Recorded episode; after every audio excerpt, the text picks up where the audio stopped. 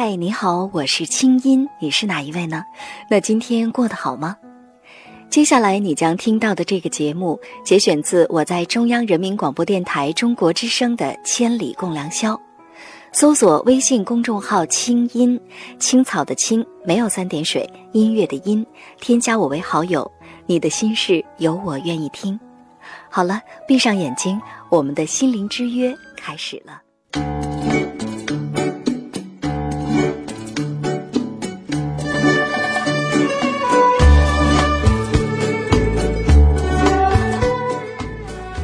自尊、自立、自强，当这三个词同时出现时，自尊总是排在最前面。可究竟什么是自尊？当今社会的年轻人，如果不是白富美或者高富帅，他该如何让自己活得更有自尊？假如一个社会公民一直处于低自尊的状态，他的人生将会发生怎样的改变？而在我们成长的过程当中，谁又该为低自尊买单呢？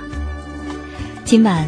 著名媒体评论员、资深媒体人一伟做客千里直播间，跟大家一起探讨自尊从哪里来。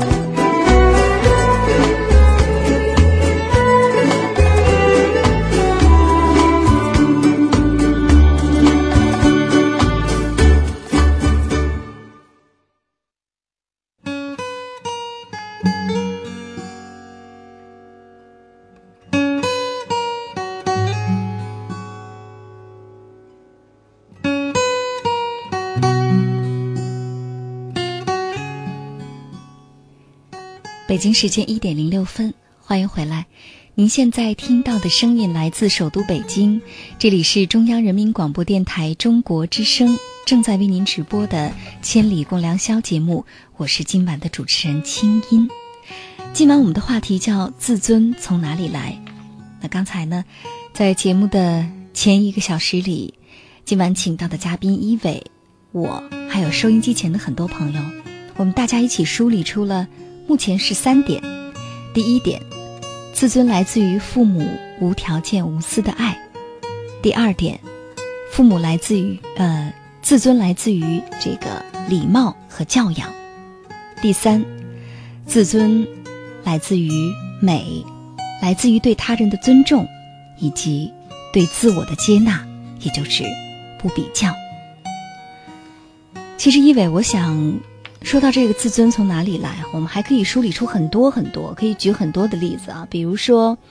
自尊来自于什么？来自于爱情，就是当我们相信爱情的时候，当我们去追寻爱情的时候，我们就会觉得我们是一个很有自尊感的人。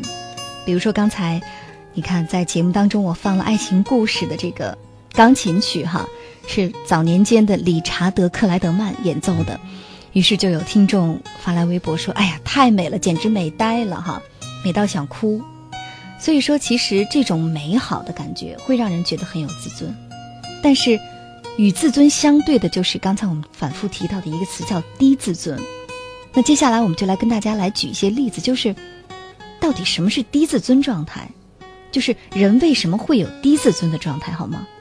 我可能会是一个比较苛刻的人，嗯，然后呢，这样的话，呃，也许我会说一点让我们的听众朋友在后半夜不太高兴的事情。前半夜挺高兴，后半夜不高兴。对对对，因为我们反正前半夜已经高兴过了，对吧？嗯、然后后半夜稍微有点不高兴的话，也是天经地义的事情。嗯，这个没道理让你一直高兴的。嗯，呃，比如说当你听理查德·克莱德曼的时候，你觉得哦如此美好。对。呃，但是当我们觉得如此美好的时候，我们是可以。是不是可以反思一下，就是，呃，这种美好，嗯，是有人剥夺了吗？不是，嗯，是我们放弃了，放弃了，对，就是，呃，这种美好一直在，嗯，然后在我们今天的这种，嗯，互联网和音乐版权的环境下的话，其实你可以可以得到这种美好，对，呃，哪怕你听不到，你的心灵可以感应到，嗯，但是。为什么我一定要借由一个电波、广播来得到它？是因为某种意义上我心里面放弃了。嗯，那么我是拿什么来填充的呢？嗯，某种意义上我是拿不太美好来填充的。其实呢，我我有时候会觉得说，嗯，比如说我经常会讲啊，嗯、爱听广播的朋友，尤其是爱听夜间广播的朋友，都是心里特别有美好的。就是即便可能他白天的生活再忙碌，可能他白天的时候不相信爱情，或者白天的时候他会觉得就像你说的那种状态，就是把美好放弃在一边了，因为确实无暇顾及，因为社会生存压力太大了。但是到了晚上，当我们守在电波里的时候，我们就会觉得心里还是有一份美好的。但是我们说广播现在越来越像一个小众媒体，就是尤其是夜间广播，因为它比较唯美，比较入心，但是并不是每一个人都真的有耐心静下来，来看看自己心里的样子，看看自己心里的需要，来感受一下别人的故事，听听别人的观点，让自己获得思考。或者说现在真正能够静下来慢下来的人并不多，所以呢就会呈现出像你讲的，就是我们在现实的生活当中，我们由于太忙了，太快了，太躁了，我们主动的去放弃一些什么，放弃美好。其实刚才我在看到很多条的留言哈，没有来得及读出来，就是有些朋友会说，不是生活当中我们不要自尊，而是我们只能放弃自尊，才能让我们活得更好。我不知道对这句话你怎么理解？呃，我特别特别的就是，呃，听到这句话的时候我特别难受，嗯，因为我觉得在今天在这个时候，呃，后半夜还在打开电波听我们节目的朋友的话，我相信他都是特别。特别美好的朋友。对，你看我说着说着就看到一条留言啊，这位网友叫渭南汉子杨仔，他说现在还有多少人保持听广播的习惯呢？这种传统的媒体已经被很多人遗忘了。我想说我很幸运，我还在收听这些很精彩很漂亮的节目，谢谢你，待会儿希望我给你带来的音乐是让你觉得更加的漂亮动人的。所以我相信你能听这么美好、嗯、这么漂亮的节目的话，你一定是一个美好和漂亮的人。对，内心是这样的。为什么我们要放弃心里面？其实你知道，就是，呃，当你说我要放弃什么什么的时候，嗯、其实你心里面特别知道，这种东西对你来讲无比重要。对，你知道你是无法放弃它的。对。那么，如果说你无法放弃它，留下它，又怎么样？很难吗？其实我觉得，对于这样的朋友来讲的话，你放弃他的那种努力，和你把它隐忍的留下来的努力相比而言。至少是对等的。对，说到这个呢，比如说我会想到，呃，有朋友给我写信哈，听众朋友给我写信说，嗯，被老板骂了，而且这个事儿不是自己做错了，老板可能是傻掉了。对，但是他说老板骂他，骂得非常难听，甚至很粗暴，他当时很受伤，但是权衡了之后，虽然他觉得自尊受到了伤害，但他还是忍了。为什么？因为他得挣这份钱。呃，我我的我小时候，嗯，曾经有一件事情对我来讲，就是一直到今天来讲，对我来讲影响都特别大。嗯，就是在我中学的时候，我去陕西延安那边，然后呢，呃，当时我是个学生，但是呢，导游跟我讲说，呃，那时候我是一个北京的学生，对，然后导游跟我讲说，其实人生就像台阶一样，那么。有些人生下来就在第一个台阶上，那么有些人的话生下来就在第三个台阶上。对，呃，在第三个台阶上的人的话，他可能努力一生上一个台阶，在第三在就在第四个台阶上了。对，那么在第一个台阶上的人的话，他努力一生上两个台阶，也不过是在你刚生下来的位置上面。对，然后当时我想在青春期的我来听这个话的时候，我无比的这种忧伤，嗯，因为我觉得。呃，人生为什么会如此的不一样？是，呃，而且呃，我是男孩子，呃，我看到那么美好的一个女孩子跟我讲这件事情的时候，呃，我想在在这个时候听广播的所有的朋友们的话，大家可以理解我，嗯、就是那是一种呃，真的是无法抗拒一种忧伤，对，而且是你真的是完全无力的一种忧伤。然后，但事后我在想，就是其实。无论我们在任何一个台阶上，我们应该做的就是再上一个台阶。是，这个台阶可能前提是我不为了别人去上。对，我不是为了把这个别人踩在脚下，其实有一句话我特别不同意，叫吃得苦中苦，方为人上人，特别糟糕。就是每当听到这句话，我就会想，你吃得苦中苦，只是为了踩在别人的肩头或者站在别人头上的话，那么这种成功是多么的扭曲。我们说，如果一个人是长期处在这种状态，即便他成功了，为什么我们现在看到有些人报复性的消费、挥霍型的享受，甚至完全不知道什么是享受，不会玩，以为花大钱就是玩。其实这种拼命的花钱，这种拼命的活给别人看，拼命的看你看炫富啊，呃，包括是让别人觉得羡慕自己，包括一种报复性的消费，甚至过度的浪费。其实这些它都有一个前提，就是这些人曾经都是一些吃了苦中苦，而且吃苦中苦的目的不是为了个人成长，不是为了人生阅历丰富，就是为了要把别人踩在脚下，所以才会有今天这种状况。所以人上人真的不是一种人生理想。对。然后我们今天说人的自尊，我们一直在谈自尊，人上人不是一种自尊的理想状态，就是当你以自己作为一个人上人来想，这是我未来的人生目标的时候，对不起，朋友，你还不够有自尊，因为你不知道你作为人的价值在什么地方。是。你一定要超越某一些你可以看到的人，可以看到的目标和阶段，你才觉得自己的人生有价值。但是抱歉，这是你真正人生的价值吗？当你超越某一个人的时候，你会发现在他之前还有很多很多的人，那么你的人生的意义究竟在什么地方？因为你一辈子不可能超越所有人。对，所以让我想起李宗盛的一首歌，歌名其实就是一种教育，就是我们都是和自己赛跑的人，就是你千万不要去跟别人去跑。那说到这儿呢，我想我们可能不得不提到一个词，叫平等啊。刚才我说到那个听众的来信，说老板骂了他之后，骂得非常非常的难听，他觉得自尊受到了伤害，但他还是忍了，为了要挣这份钱。我记得我后来给他回信了，我在信里跟他说，首先你要衡量什么对你最重要，如果现在钱对你最重要，那么你可能就会把尊严丢在一边，但是这种状态带来的恶果是，以后你会逐步的妥协，逐步觉得那个本来很贵的东西，它不值钱，它甚至很便宜。终于有一天你会发现，你什么都不剩了，你只剩下了手里这堆身外之物，而本来应该属于你的尊严不在了。我跟他分享，我说如果是我的话，我可能会有一个做法是，我不见得丢掉这份工作，但是我会在心平气和的时候跟老板谈，尽管你是老板，你可能在公司地位比我高，你比我有钱，比我有权利，你可以对人生杀予夺，但是这不等于你可以随便的辱骂我啊，然后跟他解释这件事情，你哪些地方我觉得我受委屈了，是不对的。但是在解释的时候，不要去很愤怒的像个小孩似的，委屈的眼里泛泪光啊，甚至这个嘴角都咧着，而是用成年人的态度，很理性的跟他沟通。如果说在说完了这些之后，他是一个讲道理的人，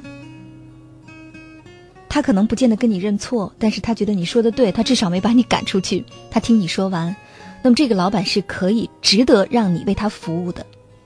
假如他依然不尊重你，依然像一个我们说叫暴君一样，甚至像一个暴发户一样，觉得老子有钱怎么样就可以随便的辱骂你的话，那么如果是我，我就选择即便他每个月给我再多的钱，我不会用尊严去换，我一定会离开这里。这是我当时给他的信。后来呢，好像过了两年之后，这位朋友给我寄来一张照片，照片上是他结婚了，有一个可爱的宝宝，宝宝才半岁，然后身边是媳妇儿，然后给我写信说，直接叫我姐，说姐，我现在自己开了一个小公司，刚开始开了个小店，现在俩店，然后把它组成了一小公司，我现在生活的特别幸福，而且我觉得我很有尊严。于是我就明白了他做了一个怎样的选择，他做了什么事情。其实这是多年前的一个听众的故事了，那么在这儿拿来跟大家分享。我想说的是，如果在你心里，你把自己跟别人都看作是平等的，那么你就不会随随便便的去辱骂一个人，不会随随便便的在网上去进行网络暴力，你不会去欺负小动物，你不会去随意的践踏环境，你也会对那些欺负你的人和事儿很勇敢的说不。当我们在心里觉得我们跟别人是平等的时候，我们能够理性的去说不的时候，我们就有尊严。相反的，如果我们随意任人欺负，我们为了钱忍了，为了面子忍了，为了他的权利我们怕了忍了，我们不仅是丧失了公民权，我们更会在今后的生活当中确实是呈现出一种低自尊的状态。呃，知道，就是北京已经有很长很长时间的雾霾天了，嗯，然后但是在今天这个后半夜里面的话，呃，我突然觉得在中央人民广播电台的这个直播间里面的话，就是呃，青音是一个像一个童话一样的一个女孩子，就是有吗？真的就是她讲了很多童话一样的故事，嗯，真的是那样。然后呃。我必须得，就是在童话里面的话，有公主就会有大灰狼，嗯，然后呢，呃，当公主讲完话之后的话，大灰狼需要开来开始来说话，呃，就是比如说，呃，不好意思，你的老板不一定是一个像你一样理解人生理想和智慧的人，对，或者说他不是那么懂得尊重人的人，他可能毫无情趣，根本不讲道理，是。然后那么遇到这样的人怎么办？我想呃这可能是你人生里面一定会遇到的事情，怎么办呢？你能够因为他的愚蠢和不解风情来惩罚自己吗？不可能。你首先要考虑的话就是说，我是一定要跟着大灰狼的规则去混呢，那么这也没有错，还是说 OK 好，我要去做自己认为有价值的事情，那么这是二选的。对，自己认为有价值的事情，像青老师讲的，去坚持自己认为有理想有信念的东西，嗯，但是前提你可能短暂的甚至很长时间里面会反复的受到打击和挫折，然后跟着大灰狼混没问题，但是对不起，你永远不是最大的那条狼，嗯，你一定是狼后面跟着的那样的狼二狼三狼四狼五而已。可是有一点就是人生真的一定是只分和狼混和不和狼混吗？我觉得不一定。是，就是当我们在探讨自尊的时候的话，就是我一定要跟狼做和不和狼做才可以来探讨自己的自尊吗？真的不是，因为狼其实也是一个设立规则的人。对，或者说他只是某些人的一种生存状态。你可以设立自己的规则。对。然后你可以建立自己的世界。如果你认为每天十二点的时候去听电波的时候，嗯，是你人生最完满的时候，那其实无论你白天的状态是什么样，嗯，至少在这个时间段你会觉得自己的人生无比完满。对，我想你已经比很多很多人生活的要充实饱满的多了。是，呃，其实一伟呢，你是第二次来我们节目啊，嗯，可能你有所不知，我们节目当中啊，我们的这些听众朋友，我们还真是从来不听童话。我们在节目当中因为解决的都是活生生的现实当中的个案，不管是我们看到的新闻事件，听众朋友身上发生的一些让他们很痛心的故事，还是这么多年当中我们在节目当中遇到的一个又一个的人物，来到节目当中的朋友，我们看到的十几年来就是真实的生活。但是我们这些千里共良宵的这些夜行侠呀，我们有一个信念，就是我们不做童话当中的人，我们都是一些看到了社会的黑脏丑依然敢于去爱他的这样真正勇敢坚强的人。所以呢，接下来我们一起再来荡涤一下自己的心灵。这段音乐我非常的喜欢，来自电影《罗密欧与朱丽叶》。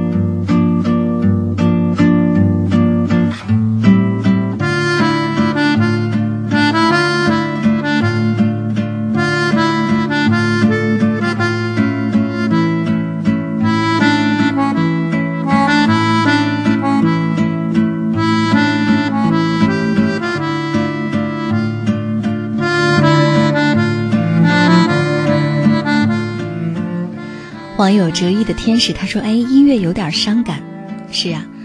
罗密欧与朱丽叶是著名的一段音乐，被形容作泪光中的微笑的风格，所以确实有点伤感。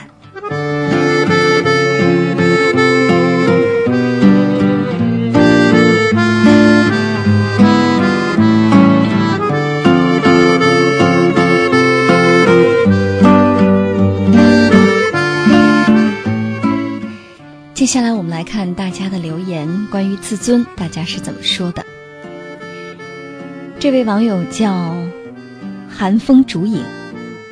他说：小的时候随父母移民异乡，在陌生的环境当中一直没有安全感，从来不吃别人家的饭，母亲至今感到奇怪，其实我心里知道那是一种自尊的需求。哎，很有意思哈，现在开始反思自己小的时候。就是个男孩子，对，一定是一个男孩子，你特别能揣测他的心灵是吗？嗯，对的，很能理解他的感觉哈。你有过这种体验是吗？一定的。吃别人家的饭意味着什么呢？就是因为男孩子的话会有很多那种就是呃，我和天地是对抗的，然后我一定要用一种对抗的方式来证明自己的存在。嗯，然后这也是一种尊严，嗯，是一种自尊。对，嗯，很牵强，但是我还觉得应该坚持。对，再来看这位朋友，他叫猎鹰 Z G 七零三， 他说：关于自尊，我觉得是素质与气质的理性反馈，是自信。这一句我真没听懂哈、啊。他说：有追求的表现，任何人都是有自尊的，随着年龄的增长，对自尊的认识和感觉是不一样的，自己要先自尊，然后呢才会让别人也有自尊。嗯，说的还是有一些道理的哈。我觉得就是我们可能嗯有没有办法就是不太抽象，嗯，然后具体一点。比如说在很多年里面的话，其实我们现在已经后半夜了对吧，然后嗯在很多年里面的话，我们更多的呃我们对外宾嗯比对我们的内宾更好更好。对，然后那现在的话，如果说真正自尊的话，我们是不是可以对外宾和内宾同样的好？对，其实我在这儿可以举一个活生生的例子啊。这个例子呢，发生在我去美国的时候，我和我的朋友一起去看 N B A 的比赛。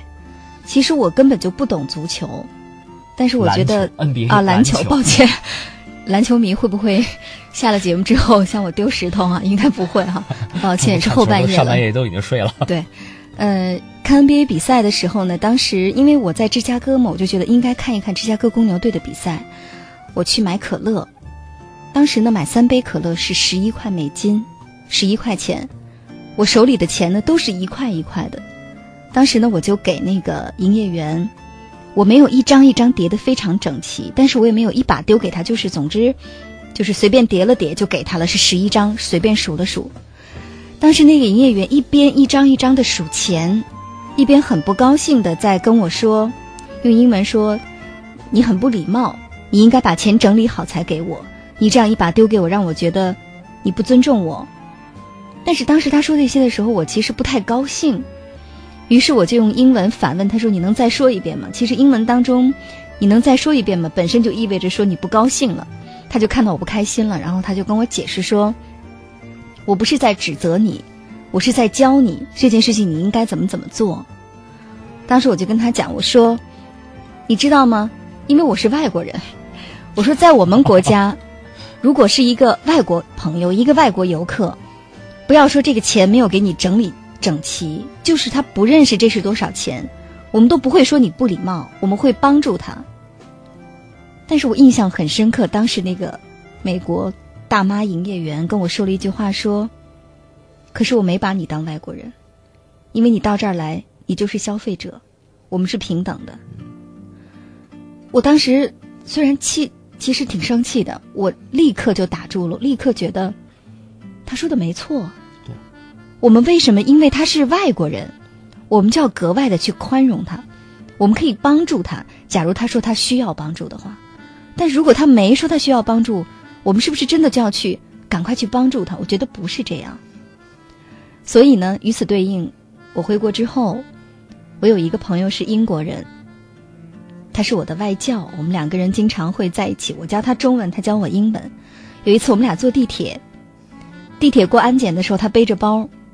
当时呢他就看到那个人也没有去去强行让他安检，他就侥幸就走过去了，就把包就就拿过去了，而且还很开心冲我做鬼脸说你看他都没有管我。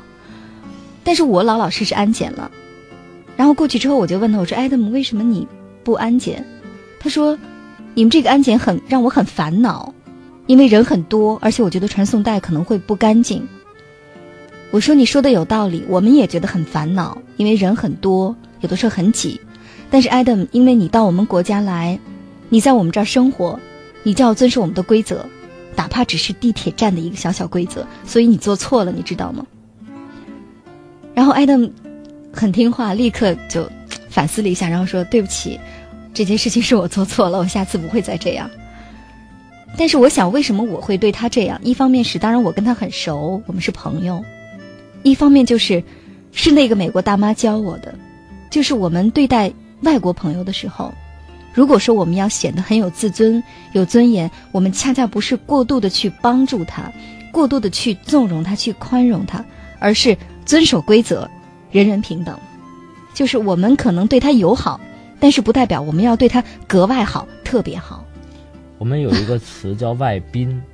然后这是一种礼貌，嗯，但是这不是现代社会的一种规则。是，就是因为如果说我们每一个人都是同等的，那么无所谓外宾还是内宾，外和内都是宾。假如说我们相敬如宾的话，那么无论我们对于外人还是对于内人都是一样的同等的规则。假如说我们把内外有别的话，那对不起，这不是一种人与人之间交往的规则。对，这种权衡，这种权衡。那么所以我今天我们在讲说呃自尊，我想我们每一个人的自尊首先来自于我们并不比任何一个其他的个体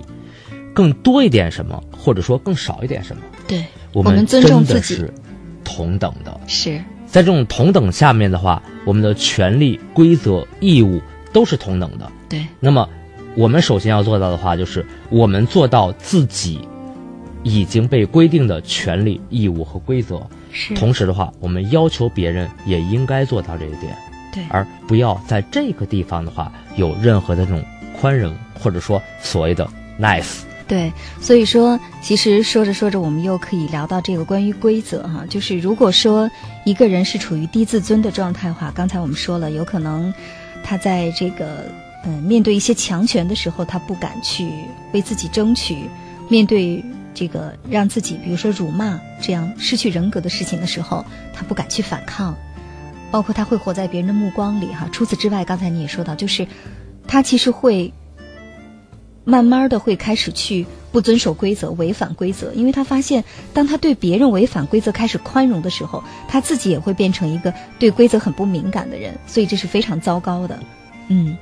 说到这儿呢，我又想到，比如说现在已经是三月五号了，再过十天咱们又到三幺五了。嗯，因为你有没有注意到，我想收音机前的朋友也注意到一个现象，就是每年到了这个三幺五的时候哈、啊，三幺五是消费者权益保护日、嗯、我们媒体都会大做特做，把这一天呢搞得我们消费者特别悲苦哈，每年维权一次。对，每年维权一次，没错，就 only one， 一天就一次、嗯、就好像说我们只有在这一天里才知道我们是消费者，前提是你还一定要特别特别惨，特别特别苦，所以才可以 only one 是拍到你。是，然后呢这个我们发现很多的不良商家，我们不停地曝光它，我们说当然在这一天里媒体的作用是强大的，但是其实每到这一天我会想，那平时我们在干什么？是不是一方面是由于不良商家确实是太缺德太过分了，一方面是谁让他这么缺德？除了我们说可能政府的监管不力，很多规则不严明，甚至他们钻了法律的漏洞和空子之外，是不是我们作为一个公民，我们没有也没有很好的监督他们？比如说举一个例子，我在平常生活当中啊呃，跟我接触很多的朋友都知道我好像是一个在外面特别事儿的人。什么意思？比如说我去买东西，去饭店，我特别爱跟服务员，尤其是跟一些这个饭店老板去去说这个事情不可以这样，把你们老板叫来，你们不能这样对待消费者。但是一方面可能是由于我是做这个媒体的，做记者的，我的职业习惯是看到不公平的事情我就想讲话。还有一个我就觉得说，如果我们每个人都敢于发出自己的声音的话，我们每个人都敢于向无良商家说不，我们可能会付出一些代价，比如说我们这顿饭吃得不愉快，但是我们没有大事化小，小事化了，我们没有忍他。一个人两个人这样，大家全部都这样的话，这商家就不敢了。也是同样一个小例子发生在我生活当中哈、啊。有一次我跟一个姐妹去一个还是很有名的饭店去吃饭，当时呢那个殿堂音乐放得像迪厅里的音乐，非常吵，声音大到我们俩对桌坐着，他说什么我听不见。那潜台词实际上是轰你们走，或者说让赶快翻台，赶快吃完了要走，这样它流水会多一些。可是我们吃饭很难受，于是当时我就跟服务员讲，我说嗯，麻烦你能不能把音乐声音关小一点儿，因为这样吃饭时间长了我心脏都受不了哈，很不舒服。然后这个小姐呃，这个瞪着眼睛跟我们说，不可以，我们老板规定就这么大声音。我说怎么可能呢，你们这个是饭厅还是舞厅？我说就调小一点，我没有要求关掉，虽然这个音乐我不喜欢，但是我没有权利让它关了，但是你调小一点，我们大家都舒服，因为我们是来吃饭的。不可以，我们饭店这样规定。这什么规定？我说消费者权益保护法上有这一条吗？还是工商管理上有这一条？你给我拿来这条规定我看，如果没有，你必须把它关小。那不行，我说那这样好了，如果你不关小的话，我就不结账。然后小姐说那你不结账不行。我说那你把你们老板叫来，我跟你沟通不了就跟你们老板沟通。当然那顿饭最后的结果是老板来了、嗯、老板一听啊，没有，我我没有这样规定，不好意思，我那个我确实应该把它关下，因为发现我们确实是你对吧，你你如果说不把它关小的话，我们就不结账。后来音乐声音就突然关小了，这时我注意到当音乐声音关小了之后，饭店所有的顾客都啊都松了一口气，对，然后大家都开始说哎呀早就烦得不得了了。这时我就想为什么没有人说话呢？如果每个人这时候都像我们一样，像我们两个女孩子一样站起来说不，你这音乐不可以这样的话，他就不会这样。其实这是我特别纠结的一件事情、嗯、然后呃，虽然我知道答案在什么地方，但是有时候纠结就在于就是你知道答案但是他没法做。对，呃，我们知道有一个华文的作家叫李敖，然后呢李敖有一个闺女，嗯，呃，她这个闺女呢一直生活在内地，然后但是呢始终不讨人喜欢，嗯，原因就是她住在任何一个地方，她总要找小区呀、啊、物业呀、啊、邻居啊种种麻烦，对，李文是，然后不停的在讲啊、吵啊，对对对，在维权是。然后那个时候的话呢，李文就等于是我请李文来做我们的专栏作者，嗯，然后他来去讲等等那样的东西，他讲的其实都是一种所谓的那种公共常识，对。但是恰恰是这种公共常识的话不被我们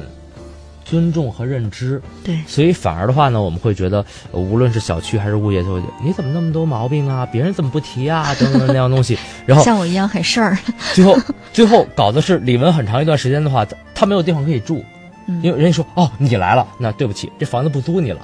这房子不卖你了，好吧，就是我不挣你这个钱了。然后但是我就在想，就是其实他要求的都是我们每一个人最基本的要求，对。然后那是什么让我们忘掉这些东西呢？或者说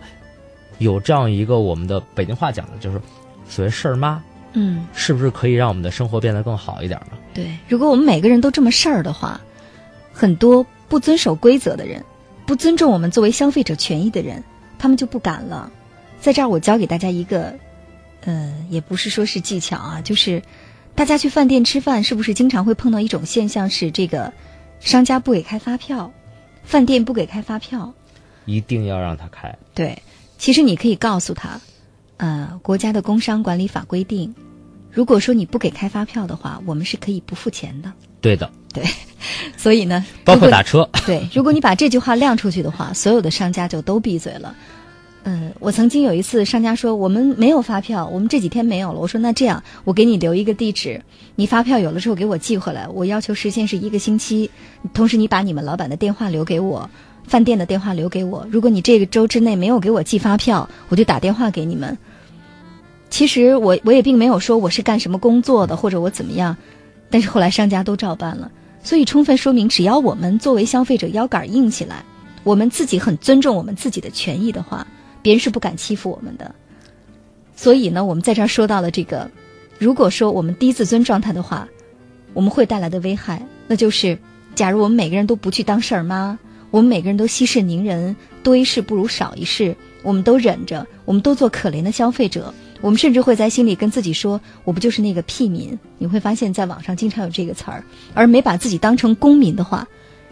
这个社会的发展它会变慢，它甚至会倒退，很多不良的现象它就会层出不穷。我们说社会是怎么组成的，是我们每个人组成的，所以在这儿我鼓励大家每个人都去当当事儿妈，都事儿一点。我想进一步的话再做一个要求的话、嗯、就是因为我们以前的节目的话是一个小时，对，然后昨天青云老师跟我讲是两个小时，嗯，那我想两个小时的节目不要白做，就是如果说真的有一个商家告诉你说他开不了发票的话，是很简单，发票可能真的没有了，没问题，但是他的财务章一定是有的，对，你就直接告诉他说，好，麻烦你给我打上财务章，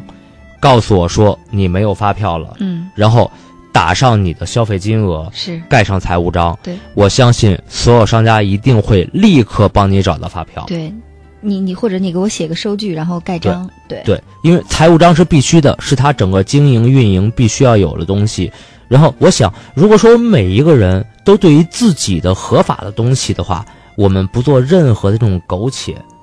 对，和交换的话，那么这个社会它就会更合规则。一个合规则的社会，对于每一个升斗草民来讲，嗯、它一定是一个尽可能接近美好的一个社会，而不是让你被欺负的社会。是，所以呢，我特别不希望接下来看到的留言是有朋友说，因为你们俩是干媒体的，人家肯定一看就知道你们俩是谁谁谁。错了，我们俩在平常的生活当中，我相信跟所有的朋友一样，我们都是普通人。今天之所以在节目当中跟大家探讨这样的话题，我想我们的目的只有一个，就是鼓励大家，我们每个人生而平等，我们把当我们把自己看成跟别人平等的人，我们才会活得更有尊严，我们才会敢于去维护自己的权益。当我们敢于去维护自己的权益的时候，我们同样也活得更加的有尊严，这是相辅相成的。好啦，再轻松一会儿吧，刚才说的有点紧张了哈。接下来这段音乐同样非常非常的好听，很美好，来自一部老电影《野塞尼亚》。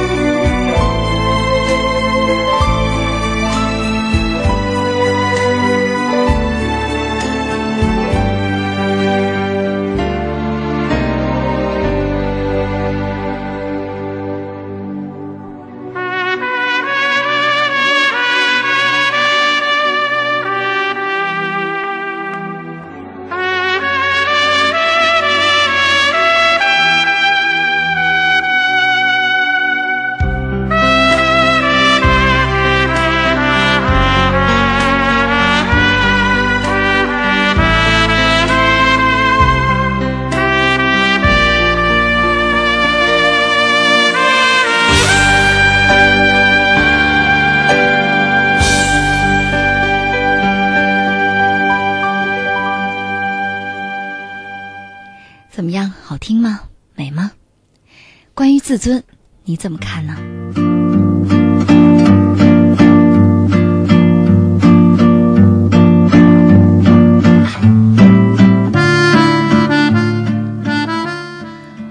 网友败家子儿，哎呀，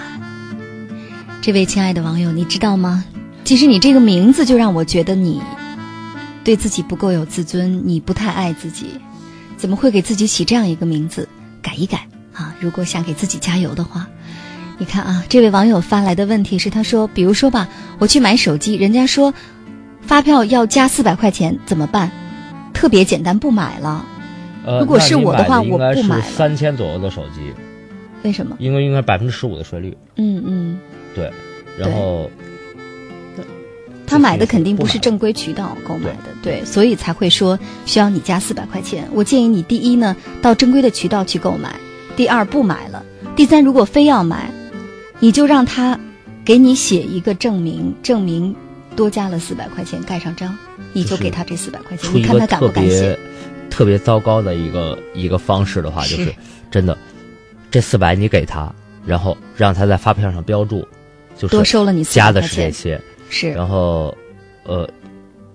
他赔的可能远远不止四百块钱。对，对，那继续来看这位网友叫蓝炳熙、蓝炳慈，他说：“哎呀，我错了，我老是忘开发票，有时也忘了给顾客开发票，以后不会忘了。我们都是消费者，没错。其实今天的节目，我们就是想告诉大家，我们活在这个世界上，我们每个人都是消费者，我们每个人也都是创造者，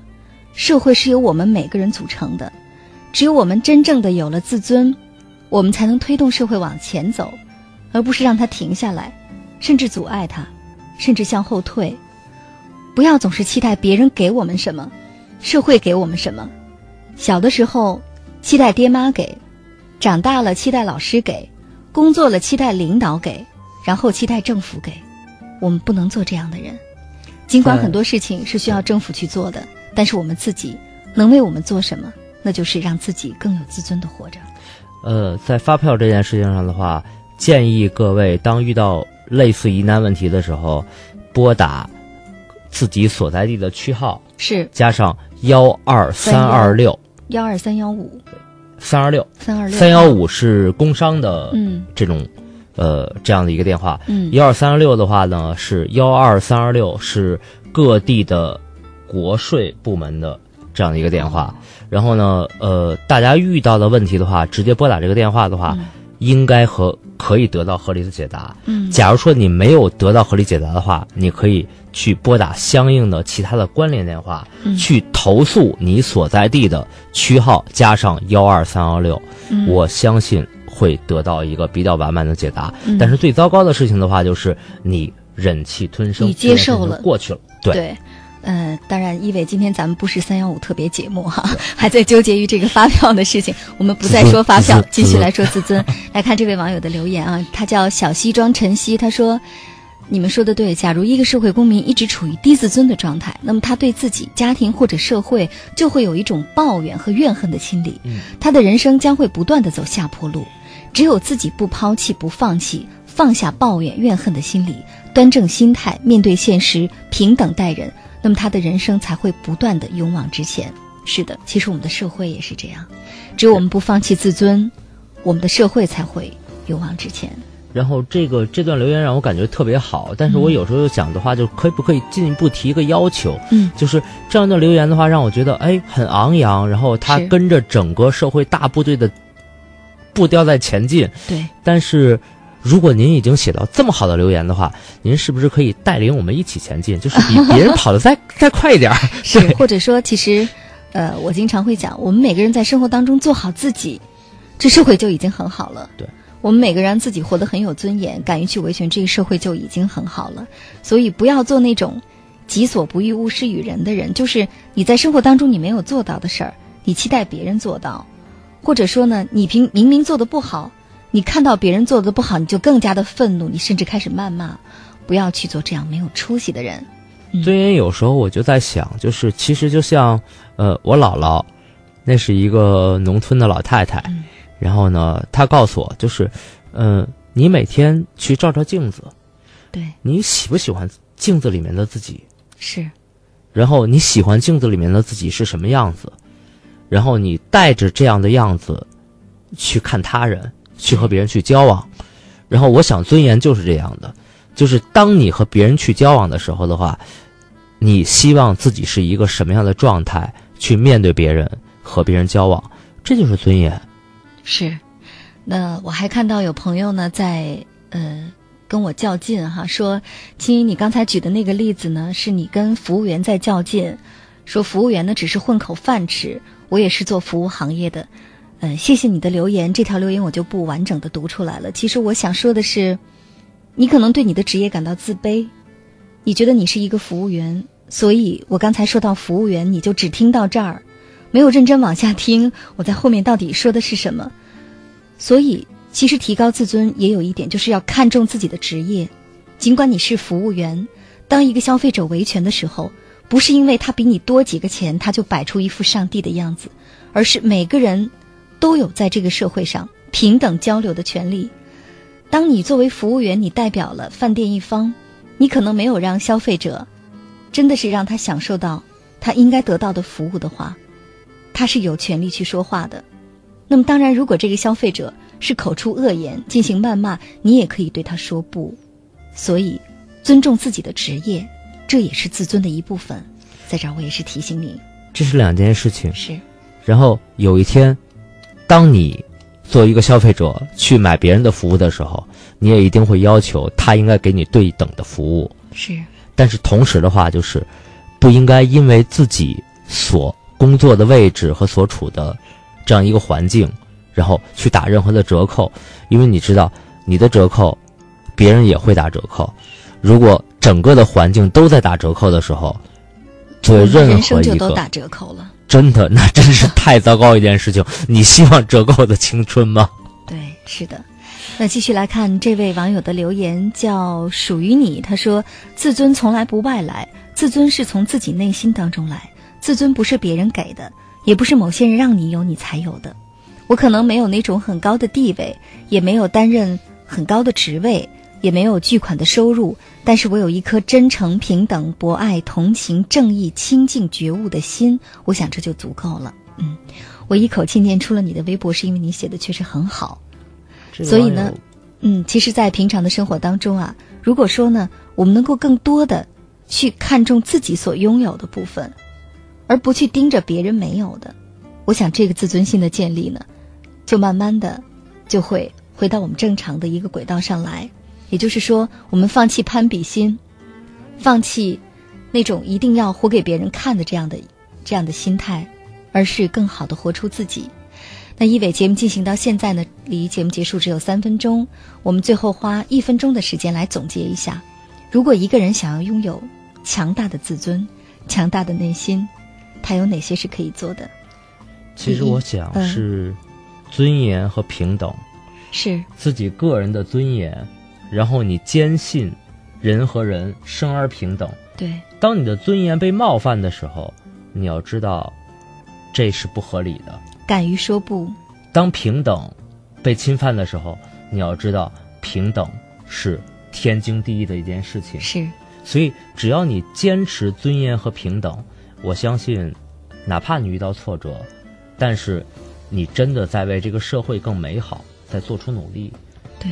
我想如果说我们今天每一个人希望在这个社会里面我们好好生活，也希望因为自己的一点一滴努力让这个社会更美好的话，我们应该信任、坚信尊严和平等，不管你面对的是什么，但是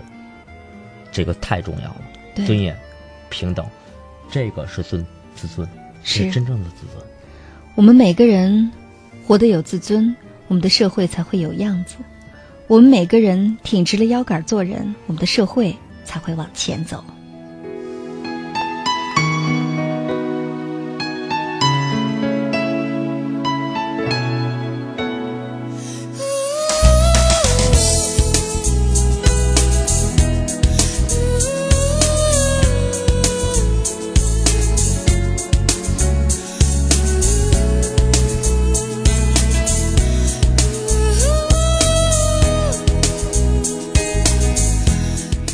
最后这段音乐非常的悠扬，让我们的心一下子亮了起来。这段音乐呢，来自于韩国电视连续剧叫《冬季恋歌》，也是我特别喜欢的一段音乐。其实今天在节目当中还为大家准备了很多的音乐啊，比如说电影《美丽人生》的插曲，这个电影《昂山素季》的主题音乐，电影《瓶中信》的音乐，还有电影《时光倒流七十年》的音乐，不过都没有时间了，期待以后更有机会。那一伟，在节目最后让你给大家送出一句话的话，你想说些什么呢？呃，我想就是你的价值和别人的价值没有可比性，是每一个的价值都是一样的。如果是这样的话，那么你的尊严丝毫不输于任何人的尊严。是的，你是独一无二的。我想跟大家说的是，自尊从哪儿来？从爱和美当中来。一起加油吧。好了，今晚的节目就到这儿。本次节目编辑主持清音，导播刘慧民，我们在首都北京。谢谢大家陪伴我们到这么晚，下次和你见面的时间是下周一的晚间，周二的凌晨。做个好梦，春天快乐，我们下周见。